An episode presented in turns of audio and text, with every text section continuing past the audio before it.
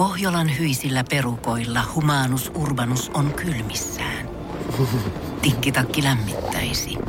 Onneksi taskusta löytyy Samsung Galaxy S24, tekoälypuhelin. Sormen pieni pyöräytys ruudulla ja Humanus Urbanus tietää, mistä takkeja löytää. Pian ei enää palele. Koe Samsung Galaxy S24, maailman ensimmäinen todellinen tekoälypuhelin. Saatavilla nyt. Samsung.com. Tämä on Basson Vieraat Podcast. Basso. Hikinen iltapäivä täällä ja vastikään uuden Time Machine levyn pihalle pullauttanut Alma Hikikopissa. Oikein paljon tervetuloa ja kivaa kevätperjantaita. Kiitos paljon. Hei, makea rotsi, tollanen puna-musta nahka. Onko toi jonkinnäköinen prätkärotsi? Oletko ottanut prätkän kevään kunniaksi esille? Joo, tää on kyllä itse asiassa prätkätakki, mutta mä en oo. Mä oon vaan tämmönen muodin mukana kulkeva ihminen ja nää on nyt muodikasta ymmärtääkseni, niin siksi tää on mun päällä. Mut joo, ei, siis tää on hyvä. Ja sit mä mietin, kun mulla on tänään illalla vielä juhlat, niin ja varmasti juon alkoholia, tässä on hyvät tämmöset niinku pehmusteet, että voi niinku kaatuu, eikä niin toivon mukaan murru mitään. Joo, mut siis se on punainen tukka, tää on nahkatakki, missä on siis punaisia raitoja, vähän tribaalikuviota ja olkatoppauksia. On melkein kuin 80-luvulla, mutta ne on tosiaan sitä varten, että prätkällä kaatus, niin ei kuluisi paikat loppuun. Sanotaanko nyt näin. No, aiotko hommata prätkän vai jonkun muun moottorikelekan ton takin kylkeen? Niin, no siis just tässä puhuttiin, että mönkiä olisi kyllä leijä.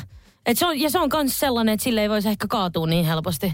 Mä oon vähän kömpelö, myönnetään. Joo, jos haluaa olla cooli-mönkiä, niin semmonen Nurmijärvi-traktori-koppimönkiä ei ole ehkä way to go, vaan kevyt crossivehjä, jos on kaupunkiin sopivat renkaat. Silloin voi leikkiä ton Baltimoren Hoodsail. Upeat. Ja kuka meistä ei halua kevään leikkiä tuolla Baltimoren Hoodsail, kunhan niin. Luoja kiitos jouduta sinne oikeasti. Mutta siis mä näen jotenkin nyt ajamassa kypärältä punainen tukka hulmutan sut jossain niinku Kallion kadulla. En mä tiedä missä sä asut.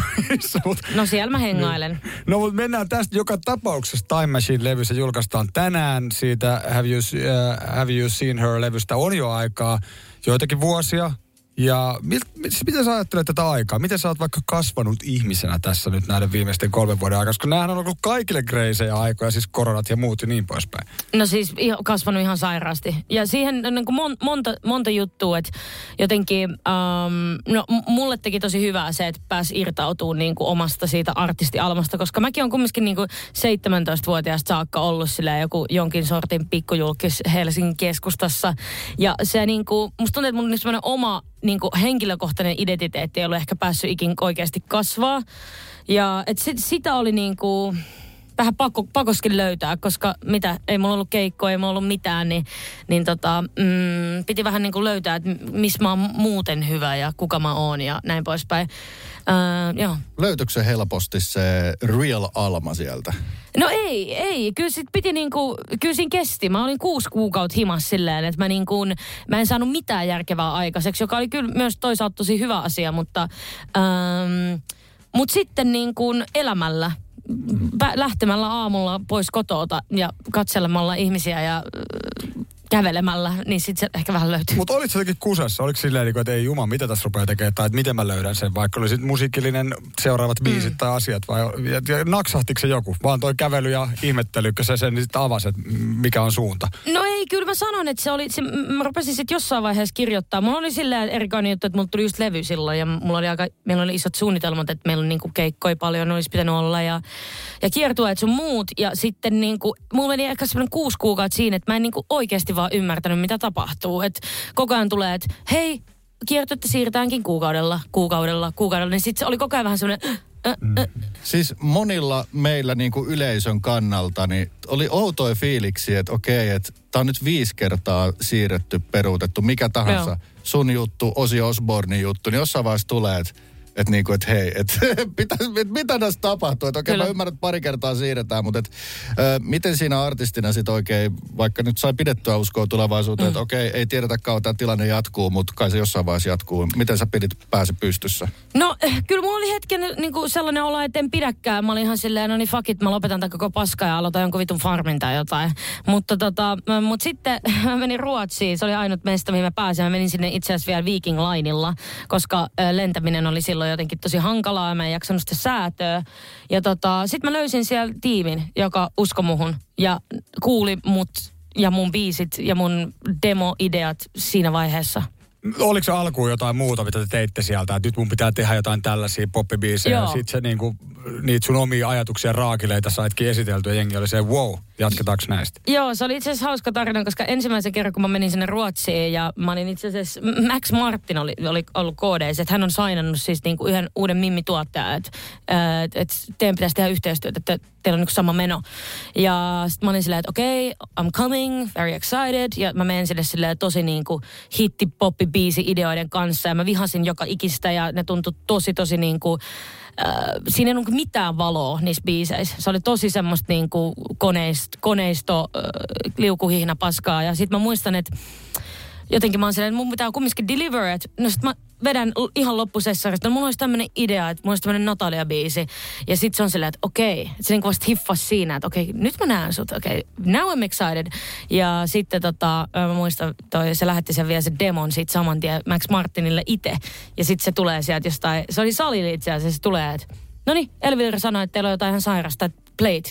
Sit mä oon silleen, että okei, okay, wow. Se ja sitten se oli silleen, Max itse oli silleen, että voiko se jäädä tekemään meidän kanssa albumin, että jää tänne näin. Sitten mä olin silleen, että okei, okay, mä jään. Sitten mä olin siellä niinku 2 vuotta. Harkitsitko yhtään silleen, että niinku, et no en mä tee viittinkö jäädä? En todellakaan. Mä muistan mun leiveli ja mun tiimi, koska me totta kai niinku puhuttiin just. Mä olin silleen, että en mä tiedä mitä teen, että Suomessa ei oikein tuottia, kenenkaan mä voin tehdä ja muuta. Että mä oon stuck, että mä en pysty tehdä mitään. Mä teen jotain Zoom-sessareita epätoivoisesti. Mutta sitten mä soitin labelille ja managerille, että hei nyt olisi tällainen case. Siis ne on silleen, Alma, wonderful. Max Martinhan on siis nykypopi yksi legendaarisimmista tuottajista. Lista on tosi pitkä ja melkein loputon Backstreet Boysia myöten. Kyllä. Minkälainen tunnelma siellä sen luona vallitsi, kun mä oon aina miettinyt, onko siellä jotain erityistunnelmaa aistittavista, jotain semmoista pop-magiaa ilmassa? Miten sä aistit sen paikan, tai että siellä kun hänen luonat pyörittiin ja touhuttiin? Joo, no siis se on itse asiassa ihan mielenkiintoista, että mun mielestä tekee tosi paljon sellaista yhteistyötä. Että siellä on niinku, Max Martin on Losis ja tää Lontoossa niinku semmonen house, Max Martin House. Ja siellä on niinku eri tuottajia ja artisteja ja niinku jotenkin, että sekin on niinku kiva, että päivän päätteeksi kun jengi lähettelee demoi yhdessä ja jotenkin haluu auttaa toisiaan ja niinku, en mä tiedä, siis siellä on yllättävän rento meininkin. Mutta tämä kuulostaa siltä, että se ei ole niinku rakettitiedettä tai voodoo-taikaa, koska mä jotenkin rinnastan hänet toiseen supertuottajan Rick Rubiniin, jonka merittilista ja genreen osaaminen on loputon. Ja sitten siltä aina kysytään, että mikä se taika on, niin sitten se aina pystyy aika hyvin sen tiivistämään. Se on vaan tiivistää, että minä teen musaa, joka minusta tuntuu hyvältä. Kyllä. Niin oliko Maxissa joku samanlainen, että se on yksinkertaisimmillaan noin? Niin, ja mun mielestä silloin oli ehkä eniten just sitä, että se niinku kokee, että hän tai kukaan muukaan artisti tai biisintekijä ei ole ikinä valmis ja on koko ajan niinku korvat höröllä ja koko ajan valmisti, että se silleen, että tosi useasti, jos mäkin teen jotenkin pienempien tuottajien kanssa tai pienemmien kirjoittajien, niin siellä saattaa olla semmoinen epävarmuus ego päällä ja silleen, että ei kun tää on se oikein ja ei niinku pystytä jotenkin sen epävarmuuden takia ja näyttämisen halun takia jotenkin niinku nöyrtyy silleen, että hei, tää ei ehkä kummiskaan ole se juttu. Tai että et se oli niinku siistiä, että useasti, jos Max on vaikka heittänyt jonkun idean, ja mä oon silleen, että ei kun mulla on oikeasti semmoinen olo, että tää on se parempi. Niin se myös on silleen, että hei, I trust you. Että niinku silleen, että true. No. Ja välillä se on sit silleen, että ei vitus, I know better. Se voi olla hankalaa, jos miettii nyt Backstreet Boysin kultalevyä, että uskallanko mä tolle sanoa mitään, mutta pitää uskaltaa. Pitää uskaltaa, ja musta tuntuu, että sen takia se tekee vaan sellaisten tyyppien kanssa, jotka uskaltaa. No mutta siis onko tää joku kulttuuriero? Onko se taas nyt Ruotsissa vaan niin paljon relampia tämän homman kanssa, vai mistä, tai jotenkin, mistä se sit voi johtua? Mä uskon vaan siellä, että siellä on menestytty aikoinaan jollain ihan ihme-chagalla. Ja menestys auttaa menestymään, että niinku esimerkkinä vaikka, että joka kerta kun Zara Larsson laittaa albumin ulos, niin se tekee Ikealle ison keikan. Ja Ikean kanssa tekee, tiedätkö, Lontoossa ja New Yorkissa ja muualla. Ja se on niinku, totta kai, ja myös huipulla on paljon kivempi olla hyvä toisille. Se on kiva nostella sieltä, tiedätkö, vuoren päälle ihmisiä. Mutta sitten kun Suomessa ei ole, meillä, mä uskon, että se on en mä tiedä, ehkä jotain sattumaa ja sitten me ollaan vähän katkeroiduttu ja sitten tämä meidän ärsyttävä kulttuuri, että kaikki on paskaa ja niin se ei myöskään auta asiaan. Että niin kuin jotenkin, mut joo, jos Suomeen saataisiin joku läpimurto ihan mistä tahansa, tiedätkö Nokia tai jotakin, niin mä uskon, että se tulee auttaa ihan kaikkialla, että niin kuin... Kääriä, euroviisut, kyllä. Se on sinun harteilla. Kyllä, se on vihreä polero harteilla. Torijuhlaa Alma mukaan, niin siitä lähti sellainen rakkauden kesä, että oksat vittu. Pohjolan kylmillä perukoilla päivä taittuu yöksi. Humanus Urbanus käyskentelee marketissa etsien ravintoa.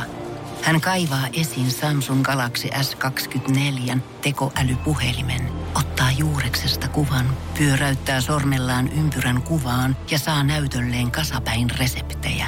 Hän on moderni keräilijä. Koe Samsung Galaxy S24, maailman ensimmäinen todellinen tekoälypuhelin. Saatavilla nyt. Samsung.com. Hei! Sinä siellä kaapin päällä. Tiedätkö, mikä on maailman hiljaisin kissa? Miau pois, mä yritän nukkua. Eiku oikeesti? Hei, moi kiinnostaa noi sun juttus. No arvaa edes. No se ole varmaan minä. Ei. Maailman hiljaisin kissa on mauton. Juokse nyt vaikka kaivaa niitä sun luita. Luita? Missä? Ulkona? Joo! Peten koiratarvike. Nopea, luotettava ja kotimainen lemmikkitarvikekauppa. Petenkoiratarvike.com.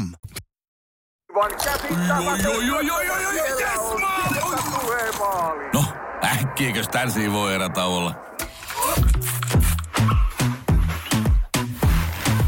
Tule sellaisena kuin olet, sellaiseen kotiin kuin se on. Kiilto. Aito koti vetää puoleensa. On yksi pieni juttu, joka keikkuu Ikean myyntitilastojen kärjessä vuodesta toiseen. Se on Ikeaa parhaimmillaan, sillä se antaa jokaiselle tilaisuuden nauttia hyvästä designista edullisesti. Pyörykkähän se! Tervetuloa viettämään pyörykkäperjantaita Ikeaan. Silloin saat kaikki pyörykkäannokset puoleen hintaan. Ikea. Kotona käy kaikki. Pyörykkäperjantai! Kyllä. No, mutta kiertueesta tuli mieleen, että sä kiersit myös siis Jenkeissä paljon ja jotenkin oli se Hesarin haastattelu, missä mä luin, että se tuntui, että okei, tää oli aika rankkaakin tietyllä tavalla ajoittaa. Ja sit tuli taas se korona ja oliko se 2020. Ja toki sun sisko siis oli vahvasti mukana. Ja sit oli se stoppi, että te tee enää kimpas. Hän ei ole sun mukana keikoon, niin miksi? No siis joo, se oli niinku... Mä oon aina puhunut, että se on niinku ollut Annan semmoinen kesäduuni, mikä penähti. Kumpikaan meistä ei ikinä olettanut, että se mun alkuura olisi ollut semmoista nousukiitoa. Ja en mä tiedä. Aluksi me ollaan niinku sovittu, että mä tuun vaan hetkeksi. Mutta sitten se tuun vaan hetkeksi jäi päälle. Ja sitten ehkä me ei itse osattu niinku, tajuta siinä kuplassa, missä me elettiin. Että hei, nyt tää on mennyt jo vähän niinku epäterveelliseksi tää. Että sun ei enää kuuluisi olla täällä. Ja sä et niinku ole onnellinen täällä. Sä jouduit löytämään Real Alman esiintyvän tyypin takaa. Niin oliks hänellä sama juttu, että pitää löytää kyllä se oma ihmisyytensä sen stagepresenssin vierestä? Ehdottomasti. Ja sehän sitten ensimmäisenä vuotena on niin... pääsi tuonne Aaltoon opiskelemaan, niin sekin silleen, ei kyllä, otti härkää sarvista. Kai se on edes joku kyberala, mitä se opiskelee. No siis se opiskelee niinku graafista suunnittelua ja tommosta, niin jotakin tommosta nörtteilyä. No mut siis te olette tietysti kasvanut, kun olette kaksosia, niin tosi tiiviisti yhdessä. Pitikö se jonkun sanoa siis teille, että hei vitsi, tää ei nyt toimi, että jotenkin tai vähän ravistella teidät hereille. Miten se siis konkreettisesti meni? Joo, siis mä muistan, me oltiin Jenkeissä just vielä 2020 kiertueella ja sitten... jossakin ollaan, en muista, ja mun toi kiertuen manageri on silleen, että Anna ja Alma, että ootteko te niinku hiffannut, että ihmiset niinku yleisesti silleen on onnellisia ja excited, kun ne on kiertueella, ja ne haluu mennä lavalle, ja te ootte molemmat silleen päivästä ensimmäinen silleen, että te haluu olla täällä, ja te ette niinku vihaatte olla täällä, ja niinku, että tämän pitää olla Annan niinku viimeinen kiertue, että tästä ei, niinku, tää ei enää toimi, ja te ette ole onnellisia, ja niinku se ehkä herätti ja sitten onneksi tuli koronakin, että se niinku helpotti eroa. Puhutaan hieman julkisuudesta ylipäätään. Hesarihan tässä tuoreeltaan kirjoitti, mä lainaan heitä, että 2010-luvun loppupuolella Almasta toivottiin vimmaisesti, suomalaisittain jopa epätoivoisesti kansainvälistä supertähteä, kirjoitti Hesari. Tiedetään, että julkisuutta toki tarvitaan, mutta oliko sitä liikaakin silloin 2016 vai oliko se vain jotenkin vääränlaista? 2016. No siis, mä en ihan hirveästi ole seuraillut, mitä musta niin puhutaan, mutta Niin, en mä tiedä. En mä vittu pysty siihen vaikuttaa, mitä ne kirjoittaa. Paljonhan silloin oli. Se oli aika niinku silleen overwhelming, mutta sit toisaalta niinku... niin, en mä tiedä. Mä olin myös niin paljon niinku ulkomailla silloin, että mulla meni ihan moni juttu ohi. Mut silloin kun mä tulin Linnan juhliin, niin mä muistan, että mä olin silleen, että wow, tätä on paljon. Wow, tätä on vitusti. Julkisuudesta ylipäätään paljon kauemmin olit jo sinällään sitten tullut esille ja Idols-ohjelmasta laulanut. Ja sitten menit siis siihen pisteeseen, niin kuin sanoit, että sua tunnistetaan täällä Helsingin pienissä piireissä. Kuinka kauan se tuntui kivalta ja kuinka nopea se alkoi ahdistaa tai siihen, tuliko siihen negatiivisia sävyjä? Mä käytän vertailuna, koska me luettiin tuossa, se oli aika hyvä se Loirin elämäkerta, niin hän sanoi, että kun Loirilla oli eka iso TV-juttu joskus 60-luvun lopulla, hän tajusi saman tien, että hän ei voi enää matkustaa raitiovaunulla. Kyllä. Oliko sulla jonkinnäköinen samanlainen piste tämän tunnistamisen tai jonkun kanssa? No siis joo, ehdottomasti. Kyllä niin kuin, se aika nopeasti tuli semmoinen, että jotkut jutut vaan niin kuin, tuli semmoiseksi normiksi, että näitä mä en vaan tee. Että en mä niinku ikinä ole kokenut, että mä en voi, mutta mä en vaan halua. Että niinku, esimerkiksi uimahallis käyminen, mä muistan teininä ja lapsena uimahalli oli se niinku the mesta. Mä rakastin uimista ja se on ärsyttävää se, että mä en voi oikein korvata sitä millään, koska no voi ottaa jonkun yksityisen uimahallin tai laittaa kerrostaloon, niin vittu jonkun yksityisen uima, en tiedä. Mutta mut joo, se on vähän hankalaa. Niin, suihkus vähän nuhkaisee niin klooripullot. Joo, joo. Kyllä mä oon silleen myös tottunut siihen. Ja sit mä kuulen useasti lippis ja huppari päässä. Kesällä se on vähän ärsyttävää, kun ei voi, mutta... Alma Hikisen iltapäivän vieraana. Hypätään näistä aiheista nyt sitten vielä tuohon kesärantakohuun. Miten sä ajattelet sitä nyt näin jälkikäteen? Onks, miltä se nyt sitten oikein tuntuu? Säkin olit Sannan bileissä siellä ja somessa näkyy, että veditte biisejä tai piditte hauskaa. Kyllä.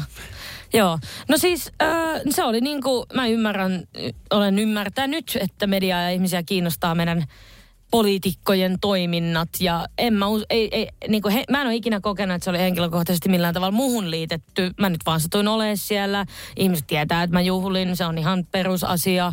Ja niin, mutta siis niinku jotkut oli silleen, että voi ei, että ootko menettänyt yöunia, niin en mä kyllä ole yöuniani tästä menettänyt, että... Oliko niin hyvät bileet? No siis... Ei kai siitä tarvitse yöunia menettää. Niin, ihan hauskat bileet. Summer Really Hurt Us on kappale, joka on täälläkin paljon soinut. Minkälaisista tunnelmista? Se julkaistiin viime vuoden syksyllä niin kuin kesän jälkeen. Siinä on aika siistit sanotukset. Miten sä luonnehtisit ihan sitä biisiä vaikka kuulijoille, että minkälaista se oli tehdä? Jos me vaikka se nyt kuunnellaan, veikkaan, että me se kuunnellaan. Joo, no se on varmaan ainut semmoinen vähän edes kompromissibiisi. Että siinä mä niinku vähän kuuntelin labeliä. Että se on hyvä biisi, mutta se ei mun lempibiisi ihan hyvin ainaista. Mutta se on hyvä biisi. Ja siinäkin kuuluu toi albumin teema. Mutta joo, siis se on aika simppeli biisi siitä, että oli yksi kesä. Se oli se koronakesä. Myönnettäköön, kun meni vähän ehkä silleen yli. Ja joo, silloin kun ihminen etsii itteensä, niin ainakin mulla tuppaa tulee semmoinen, että tulee vähän niin kuin, rupeaa sabotoimaan itteensä. On aika vitu ilkeä itsellensä. Ja niin kuin siinä kohtaa ystävät ja perhe ja läheiset on yleensä silleen, ollut silleen, että hold up. Ja se biisi on vähän niin kuin silleen, että rehellinen katsaus siitä, että tuli mentyä vähän lujaa, tuli tehtyä asioita, jotka on satuttanut mua. Ja kiitos, että olette ympärilläni vielä ja... Näin poispäin. Siinä todetaan, että Summer Really Hurt Us, mutta silti siinä on jonkinnäköinen toivo ja voimaannuttava vaikutus. Näin ehdottomasti. Uskomme. Kiitos Alma, että tulit Hikisen iltapäivän vieraaksi. Kaikkea hyvää sinulle uuden levy- ja musiikin tiimoilta, mutta totta kai myös hyvää kevättä. Ihanaa. Hei samoin. Kiitos. Tämä on Basson Vieraat Podcast. Basso.